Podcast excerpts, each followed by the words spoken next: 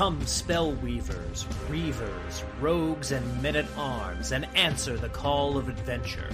Pick up your sword, your axe, your spell book, your bow, your rule book, and your dice, and join the forces of good in their eternal fight against vile monsters, conspiring min maxers, horny bards, and blood soaked murder hobos.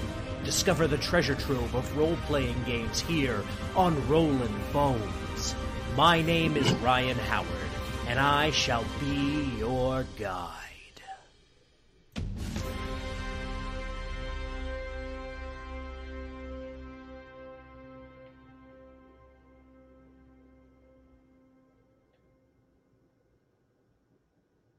Good evening, Boneheads, and welcome back to Rollin' Bones with Ryan Howard, where we are making old school young again. I'm your host and king of the Boneheads, Ryan Howard, and uh, tonight I am very excited to have uh, our, our, guest on. Uh, he's a guy that I really got to know this year at North Texas RPG Convention. He's a phenomenal artist and uh, you know a real uh, firecracker as far as uh, you know having a one-on-one conversation with him. So I'm I'm really excited to to talk with Keelan Halvorsen, aka the Wonkee, tonight. Before I bring Keelan on, though, I want to remind everyone uh, that if you enjoy what you're seeing here on Rollin' Bones, please like, share, and subscribe so that you know when we are going live. When I've released a new video, like the one that I released about my RPG journey on Monday, I have uh, been overwhelmed by the response to that video. I'm glad that you guys really enjoyed that, uh, audio issues aside. Uh, so maybe you know more content like that in that style in the future. We'll see uh, kind of how things shake out. I also want to remind everyone that you can find me on uh, these various platforms down here on Twitter and Instagram. I am at Howard underscore Ryan Gregg. On YouTube, I am Rollin' Bones, and at Twitch, I'm twitch.tv slash Rollin' Bones Ryan. And also on Substack, it is rollinbones.substack.com. I will go ahead and drop that link right here in the chat for you guys who are not already subscribed, and that will be pinned in the comment beneath this stream after the fact for those of you who watch this after it's done. And uh, real quick, just want to uh, show everybody what I've been working on over on Substack. Real quick, I will uh, bring that up right there. Here we go. So I recently did a, uh, a piece on what makes good RPG art, kind of in preparation for my conversation with Keelan tonight. And uh, you know, I've got some great stuff about pirates in RPGs, uh, commitment to RPGs, running a Braunstein type campaign in an Old West setting, and I will be migrating my old Twitter threads over to Substack for premium subscribers. And lastly, I want to uh, remind everyone that we are on TeePublic, including two new designs: the "I Just Want to Grill and Game" shirt uh, you know, I'm super excited about these guys. I, I hope you will uh, uh, enjoy that design as much as I do. Uh, as Keelan was saying before we started tonight, it is a, it's very tattooable. So uh, if that is your speed, if you like that kind of design, uh, definitely, definitely go for it. And there is the link here in chat. I will, you know, drop that link again in a pinned comment beneath this video after the fact. So that's enough of my nonsense for right now.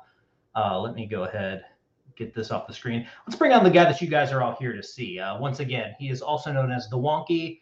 Uh, he is a great RPG artist. You can find his stuff in uh, Pacesetter books, in Planet X books, and so many more books.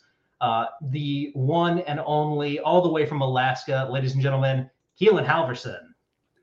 Hello, everybody. Thank you so much for having me here, Ryan. It is an honor and a pleasure, and I am so excited for this conversation.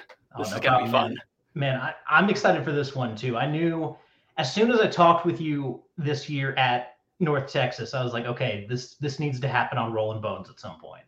I'm so happy it is too. Honestly, this is uh, I've been looking forward to it all week. Honestly, I'm a little nervous. I'm typically not too out there and foregoing with myself, but no, this is going to be killer. I'm down.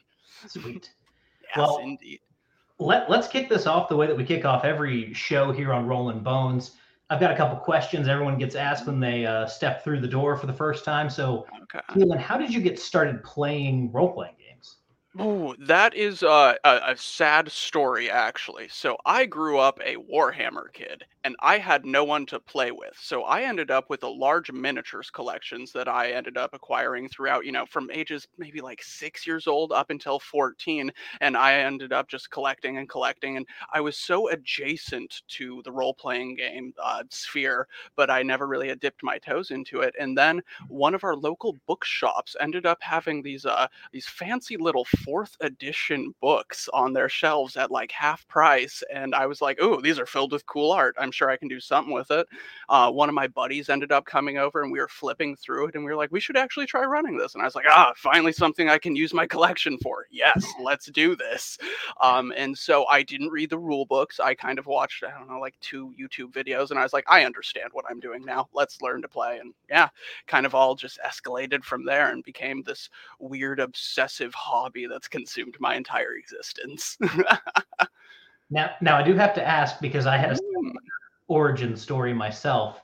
Warhammer Fantasy or Warhammer 40k?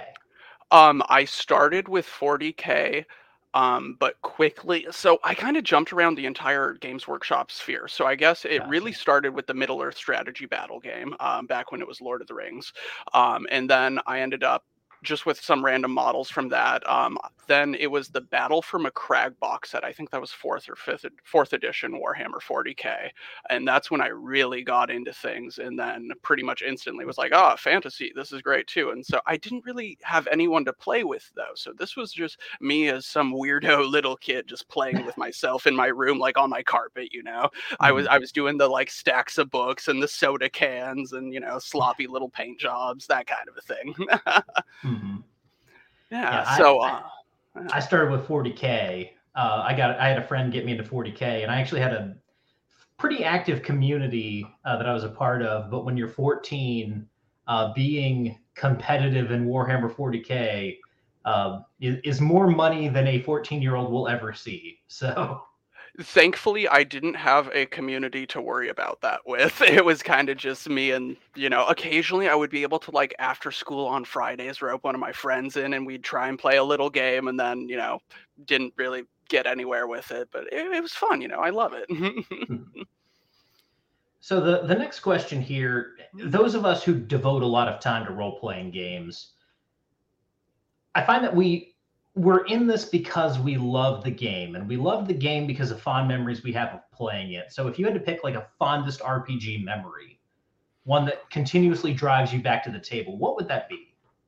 Okay, so I have a really good childhood friend uh, named Roy, and he was introduced to role playing uh, in one of my groups. I kind of brought him and another couple friends in, um, and he was the lone survivor. I think is what ended up happening. I was running Barrowmaze as kind of a starter game for everybody. Mm-hmm. Um, and basically i think everyone ended up abandoning him or he ended up alone and regardless he ended up just crawling out of this tomb by himself after almost like a half hour of solo play with this crown melted to his head crawling up the stairs one by one. His hand was peeled backwards like it, it was a gnarly nasty scene and it was just like oh this is what it's about because he had this just shit eating grin across his face. He was so happy, like, I did it, I survived. And that's what it's about. He went in, he got the loot, he extracted it, and came out so much worse for wear. But he did it. And that's honestly the heart of the game to me. I'm very horror adjacent in my games. So, mm. yeah, kind of goes hand in hand. I'd have to say that. gotcha. Now, you are uh, part of a very uh, unique group of people in that you are uh, part of the Alaska contingent alongside uh, James Shields, even though um, I believe there's like, um, what, 150 miles between you guys or something like that? Yeah, so he's in in real scary Alaska. I'm in island country. So if you kind of like shape your hand like that, this is kind of like Alaska. Jay's Jay's up here in like big scary Alaska land. I'm down mm-hmm. here in island country closer to like Seattle. It's uh think of Lake Town with iPhones. That's kind of where yeah. I'm at. gotcha. Yeah. But like you were telling me before uh, the show started, you you were born and raised in Alaska. And um, experiencing what I've experienced trying to get gamers together in Charlotte, North Carolina, which is kind of a major metropolitan area, um, it was hard for me. I can only imagine it was even harder for you. So, so tell me a little bit about the experience of kind of being a, a burgeoning gamer in essentially a remote area of the country. Oh, it's all about persistence, perseverance, and dedication to what you love at the end of the day. I mean, it's hard enough with scheduling and as things go. Um, but on the other hand, I come from one of the rainiest places in Alaska, or not Alaska, in United States. So there's a lot of downtime where people would just be, you know, sitting around on their couch watching TV, that kind of a thing. So there is that natural incentive. Um, we don't really have a huge population here. I think in the wintertime, it's around 8,000 people spread about 40 miles of island. Uh, and then in summer, it booms up to about 20,000, but that's mostly seasonal work, that kind of a thing. Um, so I guess trying to get a group, it's a lot of locals and returning people that you just kind of know and hey, hey. Um, I imagine it would be a lot like starting a group anywhere, just with a much smaller pool of people to pick from. But it's also kind of one of those towns where you have to know everybody, you know, that kind of thing. Mm-hmm. I don't know if that answered your question very well. Yeah. I get sidetracked pretty easy. yeah, I mean, like I, I, I see what you're saying, and I think um, even though geographically it would be kind of a different scenario. I think anyone who grew up in kind of a rural area would have a similar experience. I know, like, you know, Levi Combs grew up in Mena, Arkansas. I'm sure he had kind of a similar uh, path to trying to find games. And, you know, I, there's a bunch of people who didn't grow up in major metropolitan areas who struggled to pull groups together. So I, I think that's something that uh, a lot of people can relate to, even you know, even though you are one of three people I know who live in Alaska. So that's fair enough. And I think, I guess, to further expand upon your question, is um, if I want to game, it all falls on me. You know, I didn't mm. really have that big group of other peer DMs, or you know, I don't really know of many other D and D groups that are going on. If I want a terrain set, I'm the one who has to build it. I have to, you know, sponsor and learn the rules because, like, you know, DMing's a lot of effort and hard work and that kind of a stuff, and it's just even more so when it's like you're the linchpin person that keeps the entire ecosystem running. But you know, I'm willing to make those sacrifices for what I love. Mm-hmm. Absolutely. Now, here here's a question. Maybe you might not be expecting, but this is something I think about a lot. Mm. We, you know, we, we know the kind of negatives of having a small population pool to pull from for your games, but on the positive side of things, you are in an area that I mean, like you said, is the last frontier. There's literally an island filled with bears that will murder you. Yes. What, does that kind of thing do to your imagination as a creator and a game master? Like everything.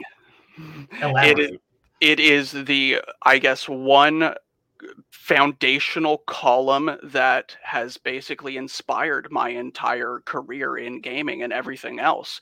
Um, so, one thing I guess, kind of looking back to our last question and tying these two together, is the one great thing about being so local in a weird, remote, you know, isolated location is we kind of all have that shared experience of if, like, uh, my window looking out my art studio right there, there is seven hexes of mountains and wilderness. There isn't anything else. I can walk that way for days on end and not encounter anything besides bears and rough terrain and muskegs and you know all sorts of horrors. Like I was almost eaten by wolves this last winter. I was out shoveling snow in the middle, you know, and just look up and there's a pack of funny looking dogs running through my yard and one stops and comes snarling at me and like half charges and I'm sitting there with a snow shovel acting like Tarzan like oh you know it like it's an entirely different experience and though my parents don't share a lot of the same nerdy proclivities as I do, um, they're really big into outdoorsy stuff like, uh, you know, boating, camping, ex- exploration. You know, I've been to the majority of the mountain peaks in my district. I know what it's like to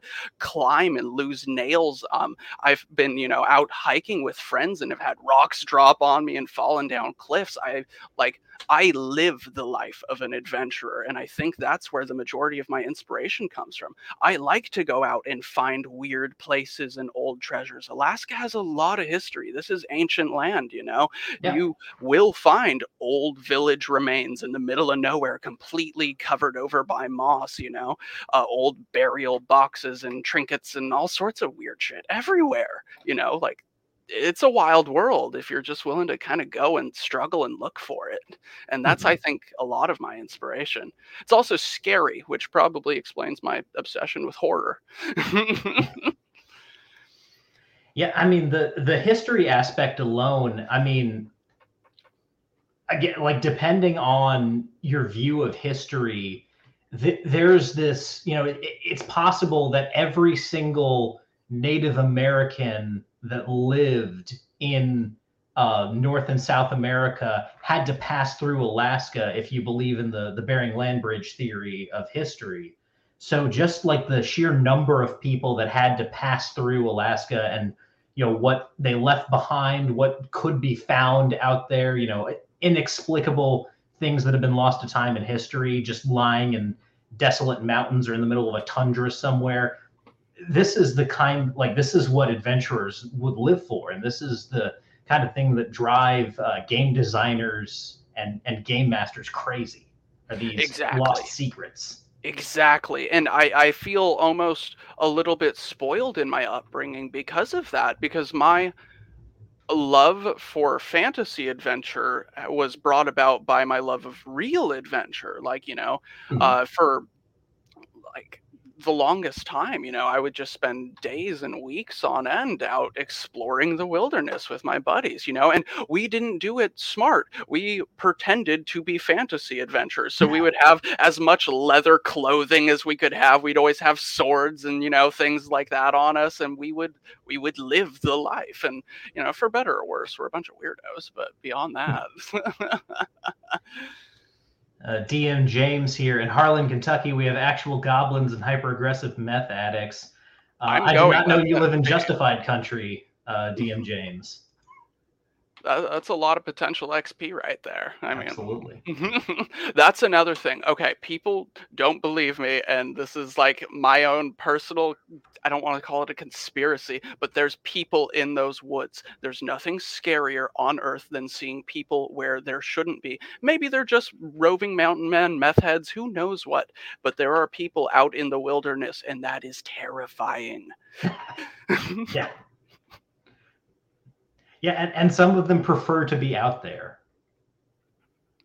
Most people don't hang out in swamps, but like I don't, I don't know where else to go with that statement. It's just it's not comfortable when you're out like, you know, 5 hexes away from any civilization and then you see a man looking at you from like, I don't know, half a valley away like, "Oh, why are you watching me, bud? I'm just trying to climb around." yeah, like um like you said, not many people choose to be in in these areas, but you know the you, you think about the handful that do. I mean, like we've all seen that show Alaskan Bush People on the History Channel. We've all heard Jewel talk about her father and stuff like that. There there's this very small percentage of people who are just like, no, I'm fine out here. This you know, I, I prefer it. And My crossing one of those people, making one of them angry Definitely. No, and that's a, you bring up a really good point. So, Alaskan bush people are kind of notorious. Um, they filmed a lot of their show outside of our hometown. Actually, they were, uh, I think, on Prince of Wales, right on over. Mm-hmm. Um, they're kind of notorious jerks to our local community, acting like rock stars and that kind of a thing. Um, we even have a very popular local T-shirt with I don't I've only watched an episode or two, but it says "Don't worship false Alaskans" and it has a picture of the entire family. They're not real. I'm sorry to yeah. break it to you. Like there's actual people like that out there, but that that's mm. Hollywood. Um, yeah. But it gets the gist of it. Like if you've watched the show, you get it. I mean, yeah. you know, it's just those guys are phony baloney. oh yeah. yeah. Um, I forgot where I was going with that. Doom upon the bush people. so you know it, we've talked about your background as a gamer and how you know your environment has influenced you but in addition to that you're also an artist and yeah. i'm going to bring up some of your work here while we talk a little bit about art um, and as i'm doing this uh, why don't you kind of fill people in on how you got started uh, you know, as an artist? You know, what what was it that you that kind of got you drawing and and making art to begin with? Yeah. So, um, a lot of the times people respond to questions like this, like, I've always done it. I was that kid always drawing in class. That wasn't me. I mean, I have had an artsy background in the sense that I was a Warhammer kid. I was painting miniature models and that kind of a thing. But I didn't start drawing until I was 18 or 19. And that actually came about because of a young life crisis. Um, when I was 18, I was really eager and excited to move away from Alaska, you know, getting out of the nest, that kind of a thing. Went down to Denver, Colorado, and became a or I was going to become a hairstylist. I went to Paul Mitchell School of Cosmetology, um, and then I dropped out about 100 hours before I graduated because I just my heart wasn't in it, and I knew, and I kind of went on a a, a doom spiral for a minute and like what am i doing with my life then because i don't really have any kind of plans and like you know i was i was just this weird nerdy kid um and it was like well if i could do anything i i've always been racked with daydreams and these visions of fantasy throughout my entire existence. And I really have always felt that I have something meaningful to contribute to the genre. And I I've never been good at academics or writing, and even though I love reading and that kind of stuff, but I I've I'm very visual pictorial based person and so I, I decided i'm going to learn art and i'm probably not going to be good at it but you know it's what i want to do and i'm going to try. And so i started diddling around with art um, just you know sketchbooks and drawing and i got a wood burning tool and i started making fun little you know do it yourself arts and crafts mandala kind of things um, and it's just over time things became more and more serious and then i took a little break actually a couple years ago and uh, because I just didn't feel like I was able to ever do it. I, am never going to be a Larry Elmore or an Easley or an Otus, you know, I'm never going to be like those greats. And so I, I almost gave up on myself for a little while before coming back to it with vigor and seriousness. And now I'm ready to kill, kill. I don't know if that answered your question. Sorry, I'm very I, absolutely poorly. Just uh, don't know how much of a uh, don't know how much of a Frankie Avalon aficionado you are, but we have a beauty school dropout here in chat from uh, DM James. That's a me. and then uh, Malachi, better than getting rejected by an art school. That's fair enough. Honestly, that's uh, whew, I cowardice had run deep in my bones for a long time. I probably would have tried to go to art school, honestly. I, like I've I've known I've loved art for a long time, but there's just I also didn't come from a background where that was necessarily an encouraged path, I guess. I kind of had to discover right. that for myself. mm-hmm. And uh, high praise from the great Jim Wampler here. You're this generation's Erol Otus. I appreciate you, Jim. Jim is uh, one of my favorite people. I, if I could say anyone on earth is my mentor and highest figure, I love Jim Wampler to death. He's one of my favorite people that's ever walked Earth. Jim is absolutely a great guy and a great creator. He is. He's helped me out in so many ways throughout my years. Be, being an art mentor, life advice, a good friend. Jim is the most genuine person I've ever met. Nothing mm-hmm. but the highest of praise for that man. And uh, just as an example of some of your art here, I mean, I scrolled through while while you were uh, going through your story, but let's start with this piece right here. This is uh, the cover piece from uh, Pacesetter's Dungeon Module TB1, Things Better Left Alone.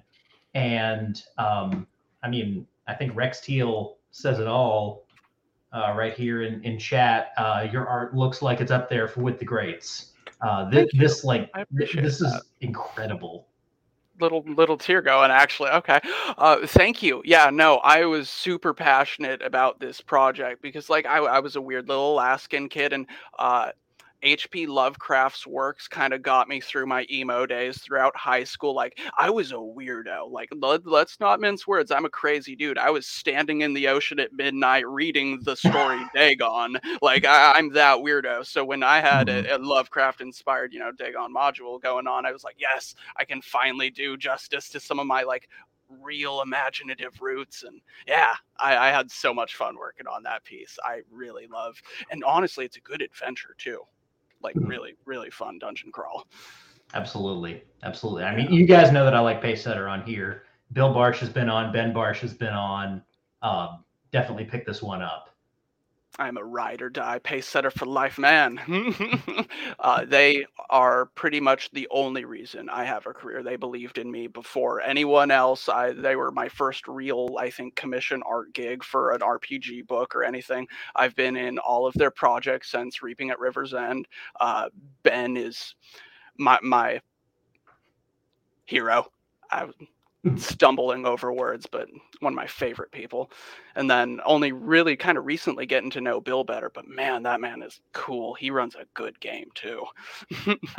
I need to get in on one of his games sometime. my wife, uh, she's a very, very serious role player. She she takes her dice rolling seriously, and she has nothing but the highest of praises for Bill's game. Now we have another piece here. This is uh, this is the cover to the IPU's zine for this year's North Texas. Um, and again, you, you can see the Lovecraft here. Um, that this is so cool. I love this. Thank you. Thank you. Okay. I was so worried about that piece because it was like I, I had a bunch of things on my plate and they needed a cover and they were kind of just like, Keelan, do a cover for us. And I was like, uh, okay. and it just had to be Texas related. And I'm Alaskan. You don't get less Texas than Alaska besides, you know, we're, we're the big states. So that's Yeah. about the only commonalities. Um, my only like experiences of desert are driving through it, you know? Um, so I was like, okay, what do I think about when I think of Texas? And I was like, uh, I don't know, rattlesnakes, and I think catfish. I don't, I don't know, pigs and bats. I, I really don't know much about it. And I was just kind of sitting there, and I went into this deep daydreaming mode. I went on a walk in the woods, like, what is Texas about? And this kind of image started like swirling in my mind, and this is how we ended up with that bad boy. Mhm.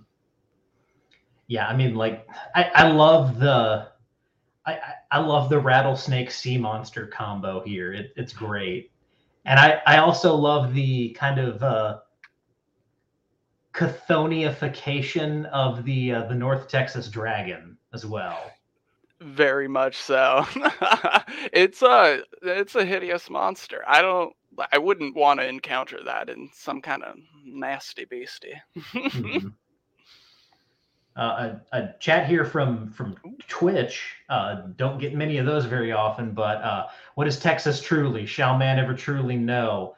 Um, no, honestly, um, Texas is just so different and so unique in its own strange way that, like, I, I don't know. There, there i think there's a reason why there's so much like rpg stuff going on there i think there are certain uh like locuses of rpg creativity and i think texas is one of them I love Texas. I've only been there for North Texas gaming convention, but Mhm. it, I love it there. It's kind of like my one trip to Disneyland a year, and it's nice to Yeah. see real sun. You know, it's a wonderful thing.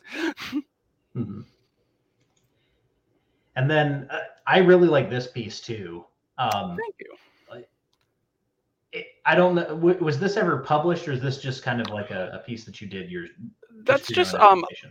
I I'm trying to do more work for myself just for fun, you know, because I have a very active imagination and this is one of those things where I was granted one of my weirdo visions and I was like, you know what, this one actually deserves to become a piece. And so I decided to take like a week to myself and actually work it out. Um, I have turned it into like I have a little player's packet of like my own hack of the DCC MCC rule set. It's nothing I'm publishing, nothing like that um, but you know, just for my home table. And so I used that as the cover and added some trippy font to it, that kind of a thing. But Nice. as far as publishing, no, not really. It's just a fun little image. Mhm. It's I don't know. I le- I'm, I'm going to zoom in on this real quick. I don't know how well this is going to show up.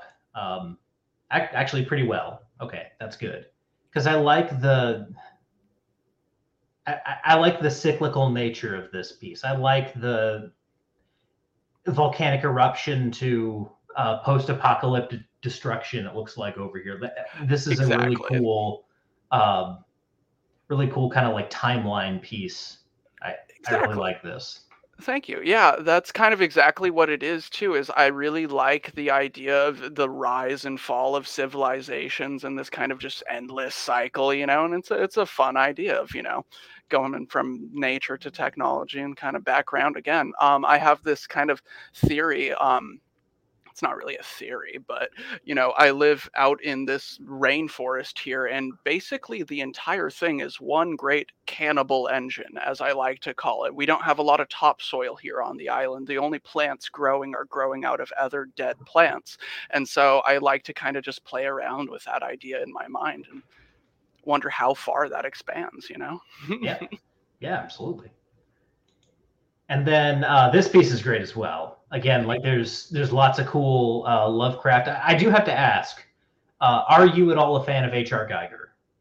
I am a huge fan of H.R. Giger. Absolutely, he is. Uh, I would say one of my probably f- top five influences. I feel a lot of relatability to him. Um, hmm in a sense. Like I'm a lot less pervy, but beyond, you know, let's just say it. I mean, dude was a perv, but I oh, love oh, yeah. him so deeply. Um, I think he really encapsulates a lot of fear in a true and genuine way. I really like his this is the styling. Yeah, huge fan mm-hmm. of Giger Because this is the piece, like this piece, when I saw it, kind of reminded me the most of Giger of the pieces that I saw here. That like this is very, especially like this part down here, and I, I'm weirdly gonna circle around this dude's nipples, but that's fair. There's nipples. uh, yeah, no, he's a major influence on me. Um, we, back at when I was talking about, you know, in my my reading Lovecraft in the ocean like a weirdo days, I was mm-hmm. also looking at Giger books a lot. Uh, strangely enough, my art teacher in high school, so like I didn't do drawing or painting really or anything of that nature. Um, I was actually bringing like Warhammer models to school and painting them in class, that kind of a thing, because I didn't really care about grades. But gotcha. she was trying to really get me into actual like fine arts and these kind of things. And she was like, okay, I'm not actually allowed to have this here, but here, and brought out a book of Giger and was like, "You should read this." And like, oh, hey, this is great. I get it. And that's mm-hmm. the thing with H.R. Giger's work is I feel like a weird relatability. Like I get that mindset of kind of doom. Mm-hmm.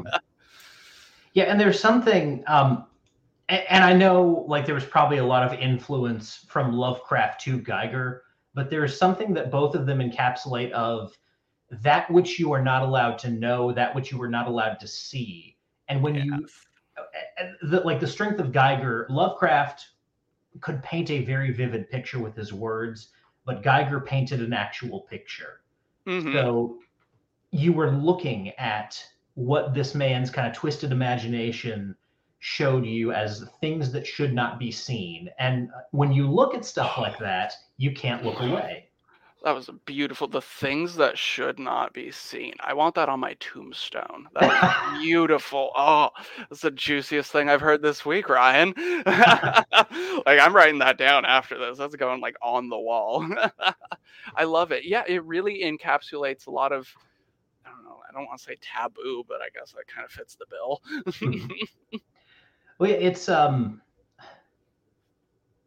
now now I completely lost. It's transgressive. That's like that's kind of the really the hook of of Giger is you know again like the, this is something that shatters every kind of preconceived notion of decency when you look at it it's Absolutely. it's inhumanly indecent and because it's so alien and so foreign and so gross there's something that kind of draws you into it. And, it really is. And, and you know, I, as someone who is very like very much a religious person, it's not a place I like to live a lot, but it's something I understand. It's the allure of this kind of forbidden knowledge or forbidden thought.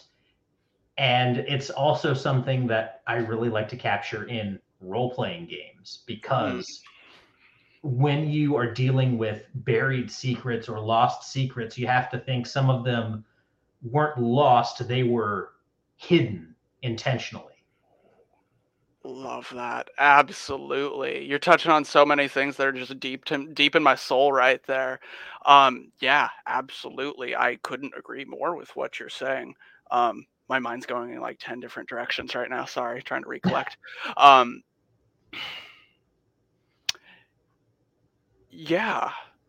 And I think it's important important to me too to explore that darkness because it makes me appreciate good things a lot more. Like Yeah. this sounds lame, but there's an episode of South Park where Butters gets dumped and he's all sad about it, but he's like, you know, I he doesn't mind being sad because it lets him know that, you know, he was really happy at one point and kind of Mhm. allows him to appreciate that. And it's a very similar concept. Yeah. Yeah, absolutely. It's you know, nothing makes you appreciate light like darkness. Yeah, exactly. Exactly so. Hmm. Very eloquently worded there. Yes. And then uh, DM James has a question for you about your favorite Lovecraft story. Um hmm.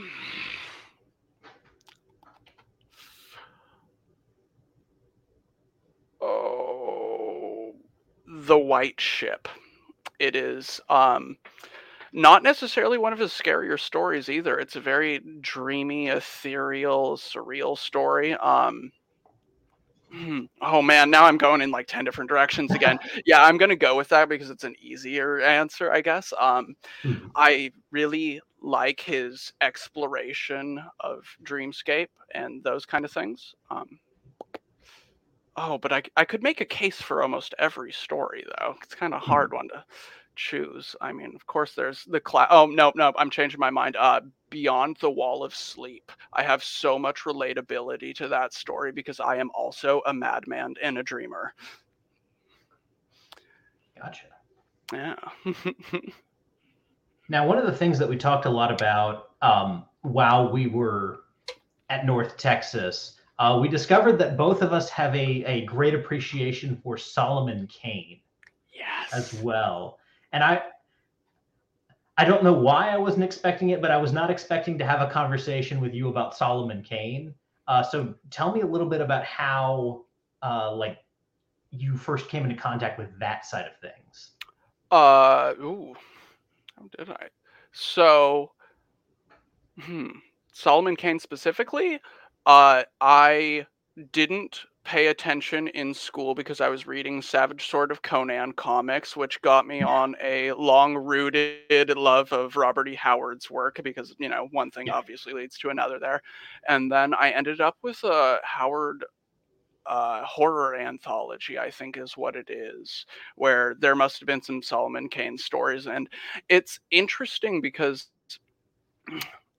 it's a very unexplored time period as far as fantasy goes. And the Yeah. way the Solomon Kane stories take their own initiative and play with very traditional ideas like vampires in a way that I've never seen vampires played with before, you know? Um, and there's a very human element to them that I don't really find elsewhere. Yeah. Is that a Um, good answer? I don't know. Yeah, absolutely. I mean, you're right in that this is a, um, you know, Sol- Solomon Kane is set in the 1600s. Um, it's in this age of exploration, this age of sail, where people are exploring, or Europeans are exploring Africa and North America and South America, um, and and parts of Asia for the first time. So you have all of these opportunities for strangers in a strange land. You have things like gunpowder, but you also have technology like ships with decent sails. So your exploration goes from just like what's terrestrial to now you can take a ship and and get to a faraway place. Not really quickly, but somewhat efficiently considering the time period. So you have a lot of opportunities for exploration and uh, you know stumbling on unfamiliar environments.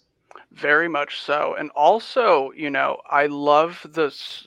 I don't know, I don't want to call it a struggle, but uh, Solomon Kane is a very dark figure doing Mhm. good things, and I think that's a very human thing. Is you know a lot of the times goodness isn't pretty. You know he he's saving people and hunting down bad guys and all kinds of things, but it's not a happy-go-lucky story. You know what I'm talking Mhm. about, though. Yeah. It's very grim on a more relatable and human level that I think Age of Exploration and Age of Sail really kind of is easier for me to connect with. Um, opposed to like, I mean, I have such a deep love for the Conan stories, but I don't come from a Bronze Age civilization, you know. I can't really put myself there as easily as I can with Solomon Kane. Yeah, and Solomon Kane, um, he's so different from Conan. They- They're almost like they're like opposite sides of a coin, really. Because Conan is very much a man driven by his passions. Uh, he's he's almost pure id in a lot of ways. Yeah.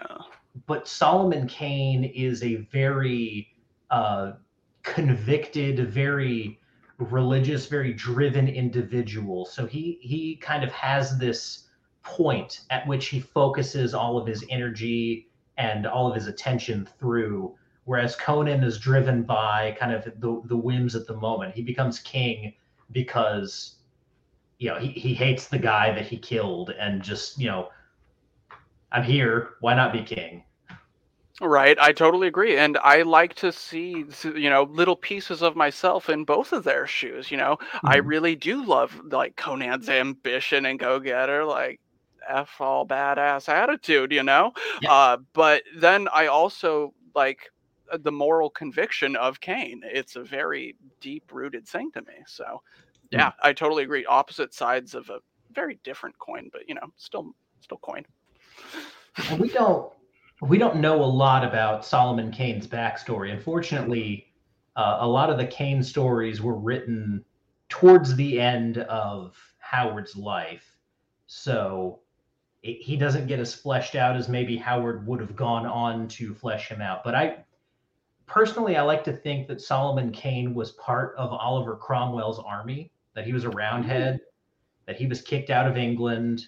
Um, and that's why you see him wandering so much. You see him wandering through France, through Germany, through Africa. Yeah. Oh, I love that. Yeah, no, that makes sense to me too. Like, I'm sticking with that theory. That's good stuff right there.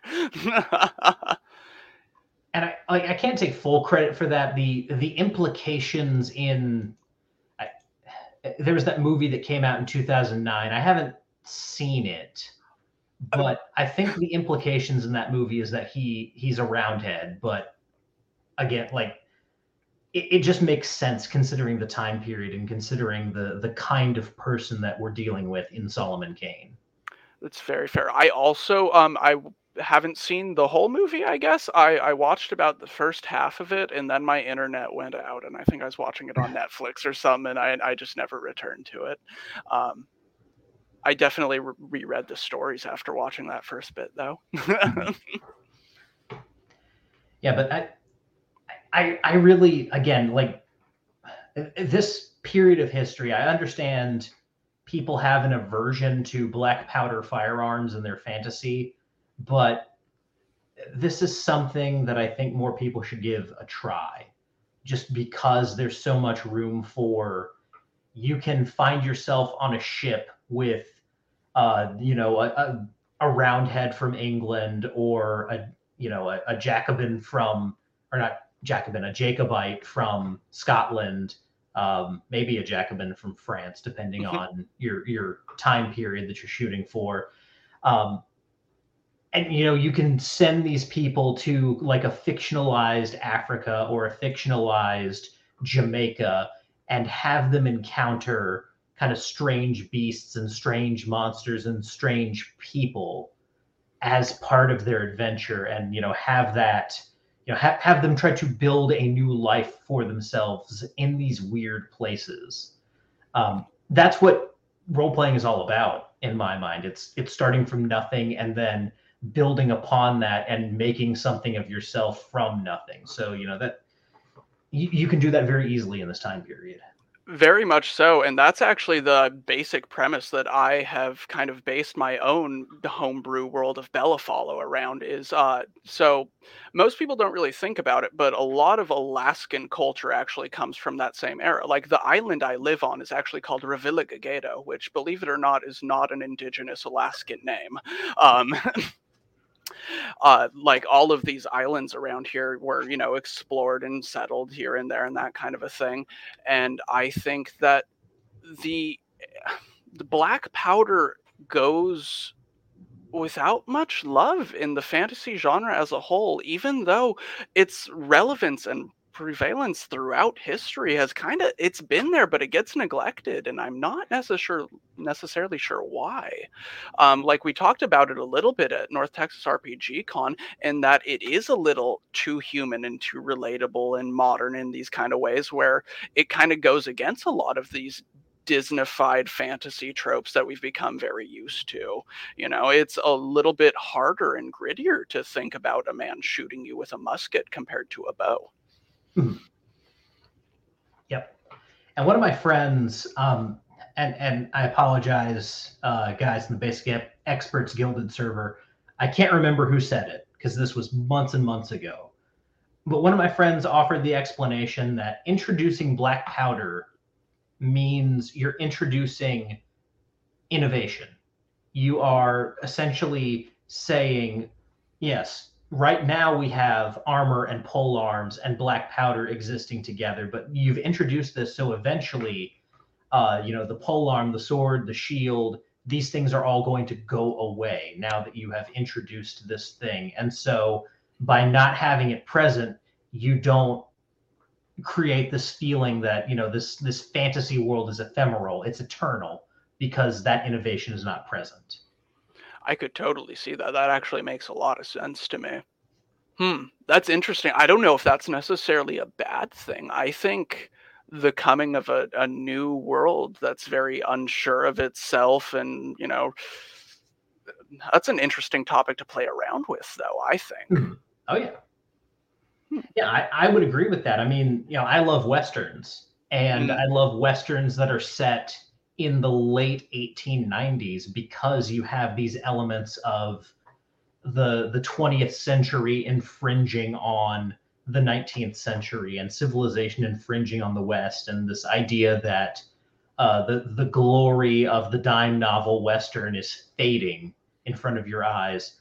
That's an interesting thing to explore but there are some people who also genuinely just want to explore the the pure undistilled unfaded um, kind of fantasy of a certain period. And and i think that's why a lot of people do end up being resistant to uh, black powder in their fantasy even though i for one think it's an interesting addition That's fair. It's very core to my games personally.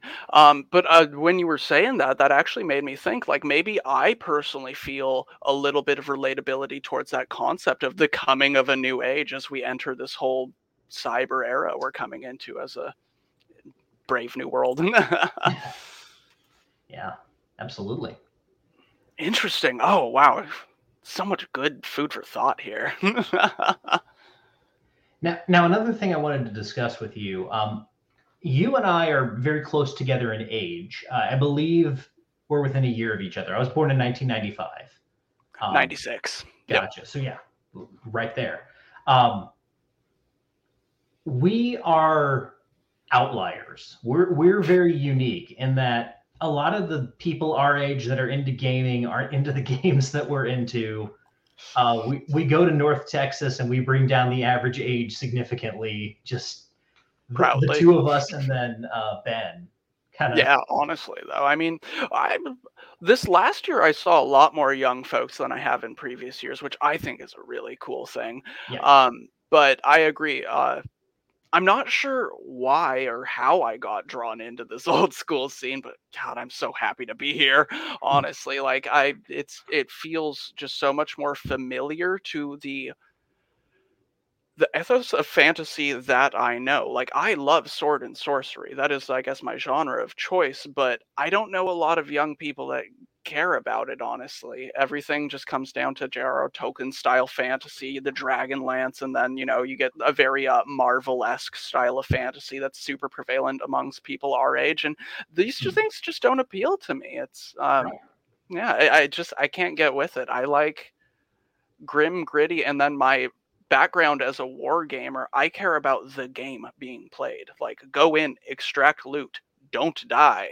come mm-hmm. out. There's an expectation I find. I don't like playing with a lot of modern gaming groups my age because it seems that the expectation is maybe you will die instead of maybe you will live. And these are very, uh, there's a weird dichotomy between the 2 mm-hmm. Yeah, it, it's a matter of kind of like danger being a. In the kind of games that you and I enjoy, danger is a consequence of poor decision making in modern games, danger is when it's appropriate to the story.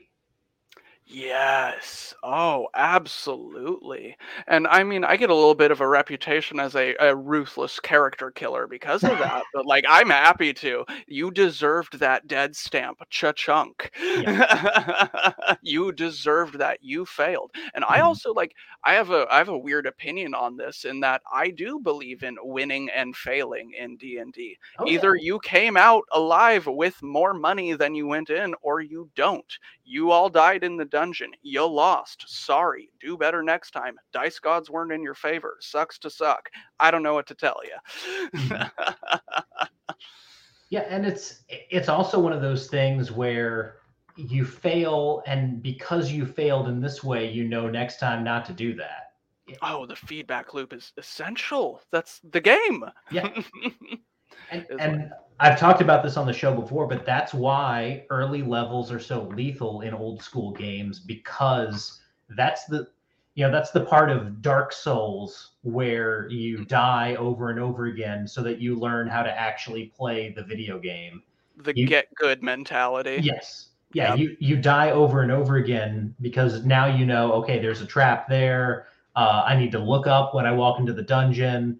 Uh, I need to not try to charge headlong into battle as a wizard. You know, I need, you know, all these different things that you learn just from dying over and over again. Right. And I live by that mentality. Like, you know, I'm kind of the forever DM of my group here that I play with. But, you know, I, I take pride in like how far this play group that I've been playing with for a couple years now has come. I always kind of brag about them like no no no my players are experienced. They know what they're doing. Like if there was a competitive scene in any way of D&D, my players would smoke most 5th edition players. They don't yeah. know what they're doing. They're a bunch of bumbling fools making jokes. No, these guys are serious. They know what they're doing. Mm-hmm. and I, am proud of them. Like they've yeah. accomplished actual things because I think there is that inherent risk reward factor that kind of plays into that of like, you know, if you know that you are at death's door at all points in time that reward is so juicy it's so sweet it feels real it feels mm-hmm. meaningful mm-hmm. and i think that shared group experience of meaning it's priceless that's the real gem for me yeah now getting into some of the strategic area uh, when it comes to I'll, you and me and and other people like us who want our generation and the younger generations to see this style of play a lot of the talk online has been around this being the old school way to play that that word old or old school gets thrown around a lot. And for a lot of people that's a sign of quality. I yes. I think just that just those three letters old that in and of itself is turning a lot of people away from this style of play do, do you would, would you agree at all with that uh, I've got a lot of opinions on that. Oh yeah, absolutely. I, I think old school is a cool name if you're a break dancer. Um, yeah. I don't think it works well in selling it to a younger crowd. Word mm-hmm. that works really well, retro people love retro because then it's a fad. Then you're a hipster, you know, you can get in on some secret ancient arcane lore that people don't know about anymore. But an old school game, no. Why wouldn't? why would I play Halo 1 if I could play Halo 3? I guess is the Right. mentality I see a lot in modern pe- modern people, young people. Mm-hmm. Now, what about the word vintage? Uh, antique shop is what comes to mind. I think vintage is fine, but it's also, I think, a little bit self limiting because when I think of vintage, I think of true to the era. Now, if I was running B1, B2, these feel like vintage modules to me. But if I was running a more modern, old school thing that came out in the past, you know, couple of years, I don't know if that's necessarily applicable, but this might just be semantics and, you know, stupid stuff like that. I don't know. I like the word vintage though. It's a fun, hot selling word. I could see that working. Mhm. Um, The- the reason I I like the word vintage, I do like retro, um, but I I, li- I like the word vintage, and this is just from like me as a whiskey drinker. I hear that word, and I think it's been refined. Yep. It's been it's been aged to perfection. It's been perfected over time, and I don't know if that's something that other people my age think, but that's what that word kind of brings about in my mind is something that um, is essentially timeless or something that has gotten better as it's gotten older. there is definitely a appeal to vintage in that sense. I would wholeheartedly agree with you. Um, it, yeah, I had a really good train of thought that completely derailed and kind of blew up on the sidelines there. Um, yeah, vintage works. It. I'm trying to formulate what I'm trying to say here, because there's a certain uh, weird I get towards vintage, and I'm not sure why. It maybe. Let me ponder that for a second. I think I'm onto something. I just I'm not there yet. I, I might be picking up on what you're kind of kind of your your train of thought here. There is um the one down the downside of the word vintage is there's almost a snootiness to it. Yes, yes. I, I've been trying to not say elitist, but it, it kind I don't know. Vintage is kind of like okay, your vintage fine wine, sir. What a It does kinda connoisseur you are. strange when you it. Um, and I think I choose the word retro personally only Mhm. because it's just a hot selling ticket thing. Like people have such a deep love for like Stranger Things and back to the golden age of all X, Y, and Z, that kind of stuff. And it's you know, I, I but I personally have more liking. I, I take more of a liking myself to vintage. I just don't see me being able to sell a game as vintage. Right. Does that make sense? Yeah. It seems more niche, niche, Mhm. whatever. Yeah, and, and I, I think the other tactic that could be attempted is kind of remove that label entirely. I know there are certain people who will see something that is, uh, you know, reminiscent of OD&D or AD&D first edition and and want you to cite that source and want you to kind of celebrate your historiography there.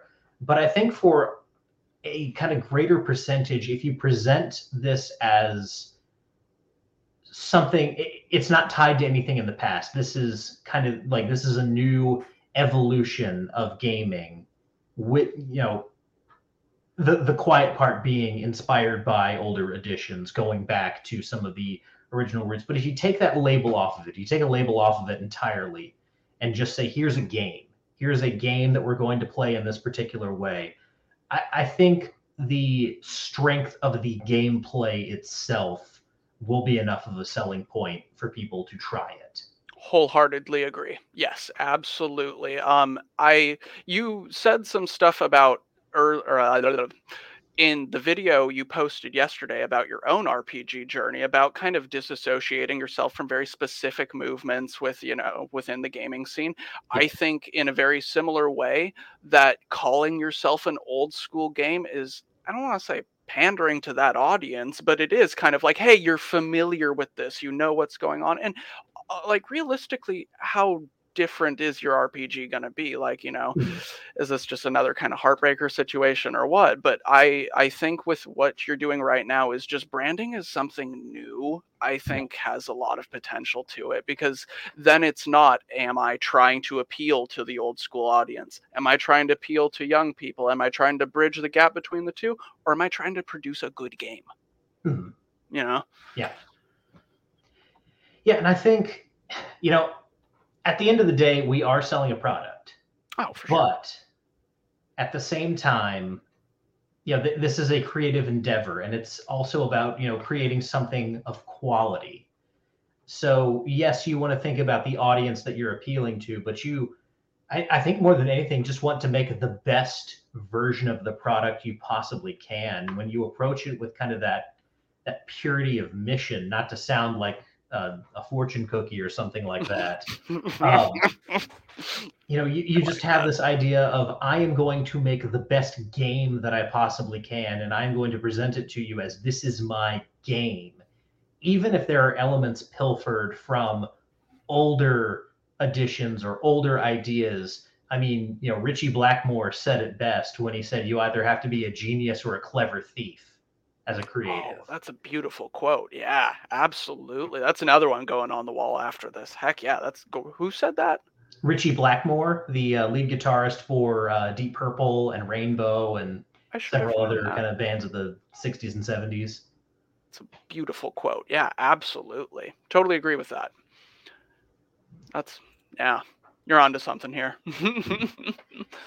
And like, if you do want to cite your sources, I mean, uh, you know, Gygax had his appendix in. You can stick that stuff in the back of your book and say, you know, I was heavily inspired by uh, first edition AD&D and you know Dungeon Crawl classics and stuff like that. But you don't have to put that front and center. You don't have to bludgeon people over the head with uh, this is how gaming was before you kids ruined it. You can just lead with this is a game. This is a good game and this is how it's played. And by the way, there's all this stuff that I was inspired by here that you can look at as well. Right. I, I think that's the best way forward, personally. And I actually really like that idea. That's probably what I'm going to be doing because right now I'm kind of in the middle of producing my first RPG product. I'm not writing a game system by any means.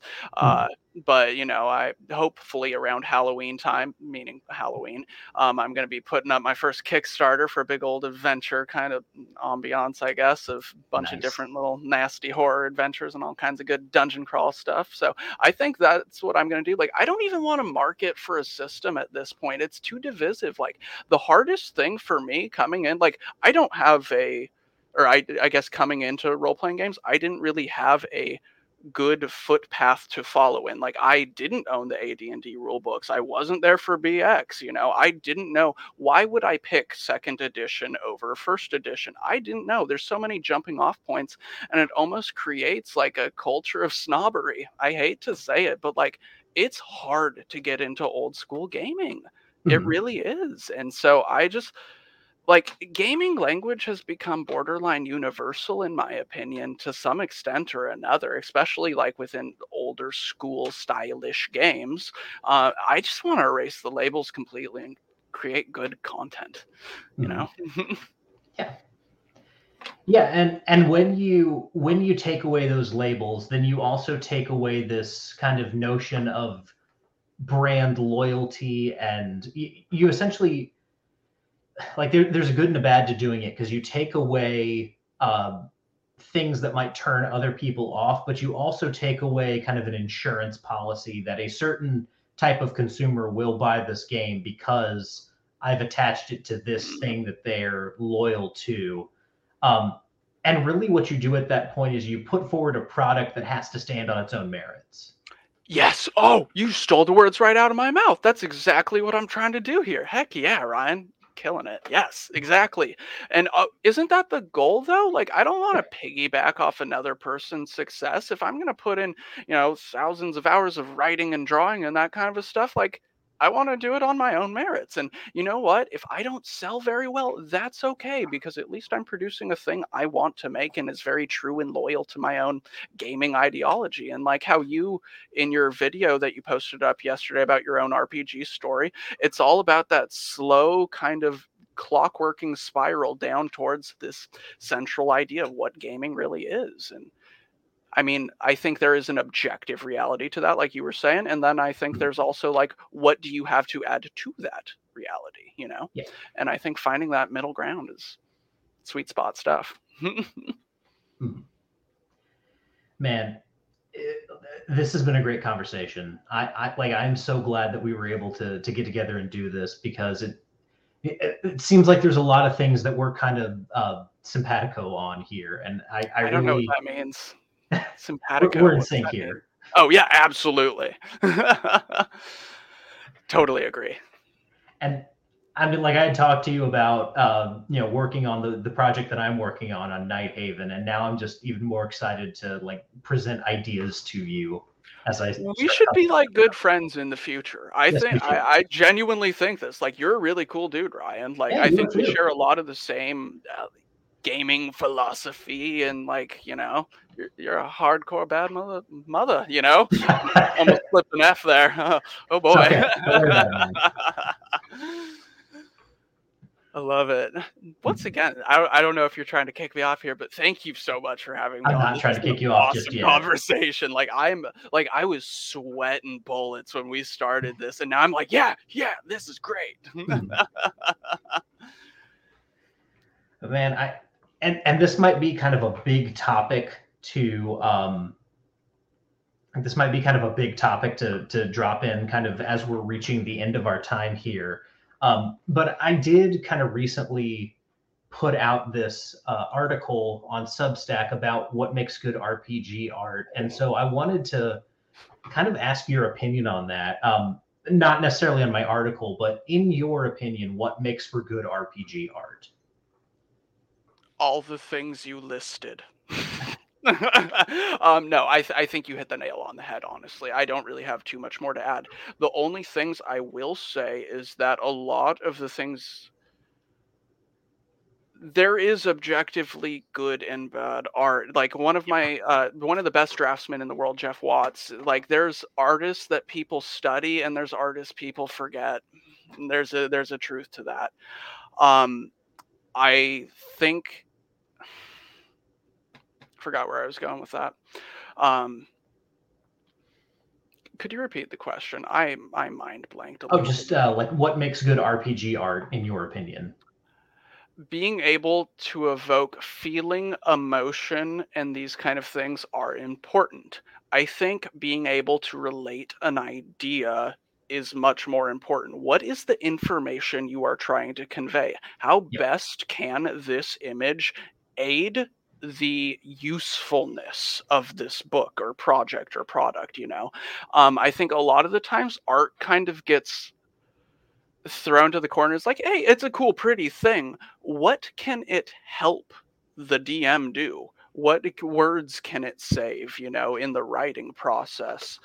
Um, what makes good RPG art? Things that make the DM's job easier, I Yeah. guess. um, and I think that's totally underutilized. Like you see some of it in DCC. Honestly, a weird, weird pull, but I think Mordheim did it really well back in the day, old GW project, because Mhm. it conveyed the entirety of like, what is this really about? What are we doing here? Mm, I think good art, of course, can be subjective or whatever, but why is it there? Right. Is it just there to fill space, or is it meaningful, intentional, and purposeful? And I think that's the big difference for me. Yeah, and I I have not talked about this um, I, I think at all on my show, um, but I do have very strong opinions and thoughts on this kind of AI art thing Oh that's yeah, happening recently. Um, and and what I will say in in conjuncture, in, or that's not the right word. In, in you know, going along with what we're talking about here, um, if you believe that RPG art is there just to look kind of nice and to have these like mannequins displaying the uh, costumes of the kinds of people you can have in your role playing game. If that's your idea of good fantasy art, then you might as well use AI art because all you, you're only exploring one dimension of art. But for people who need more than that, for people who need emotion and motion and storytelling and being able to capture an entire uh, moment and all of the things that led up to this moment and all the things that happened after this one moment that's captured in front of you that's not something a computer can ever replicate because and and again I, I don't know how well this appeals to non-religious people but I believe that, like J.R.R. Tolkien said, we create because we are created. That's something uniquely human. This Yeah. ability to create yeah. art in this way. And just because we can create machines that can make a facsimile of this does not mean that we'll be able to create machines that can do this exactly as we do it. beautifully spoken. Uh, yeah, I, I agree with you wholeheartedly on all of that. And as you know, initially I was really thrown off by this whole AI art thing. A lot of people were. And realistically, I've been seeing a lot of up and coming potential and prospect artists dropping like flies left and right. And I think uh, people are going to hit me with sticks for this. I think it's one of the best things that has happened to the art scene, not because of what it produces, but it it cuts out a lot of the false incentives. If you wanted to be a rock star, piss off. You know, that's that's not what it's about anymore. You it it really is whittling it down to people who have a good why. Why are you doing this? Why are you making art? It's hard.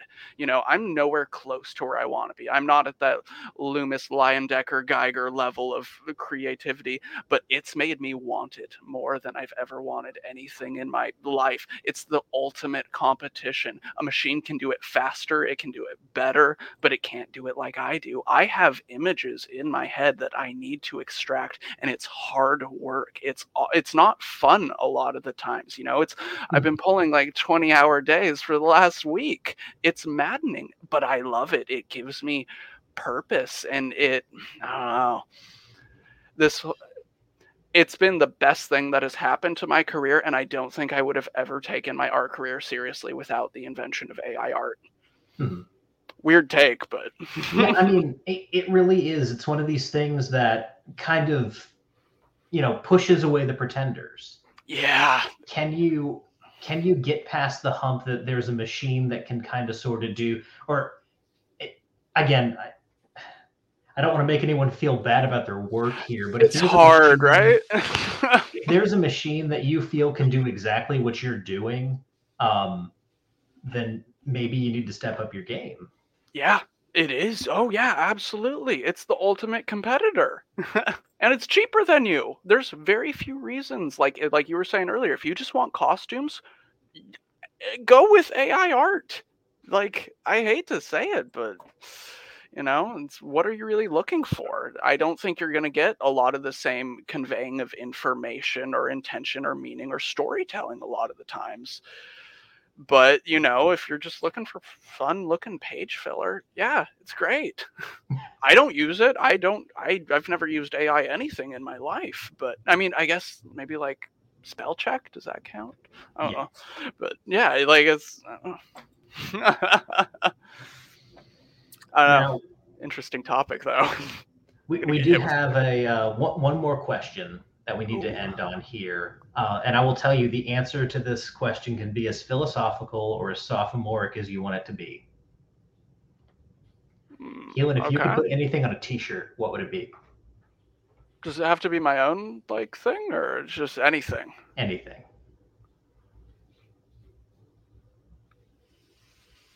nature respects courage I like that. Yeah, I think that's a Terence McKenna quote. yeah, absolutely.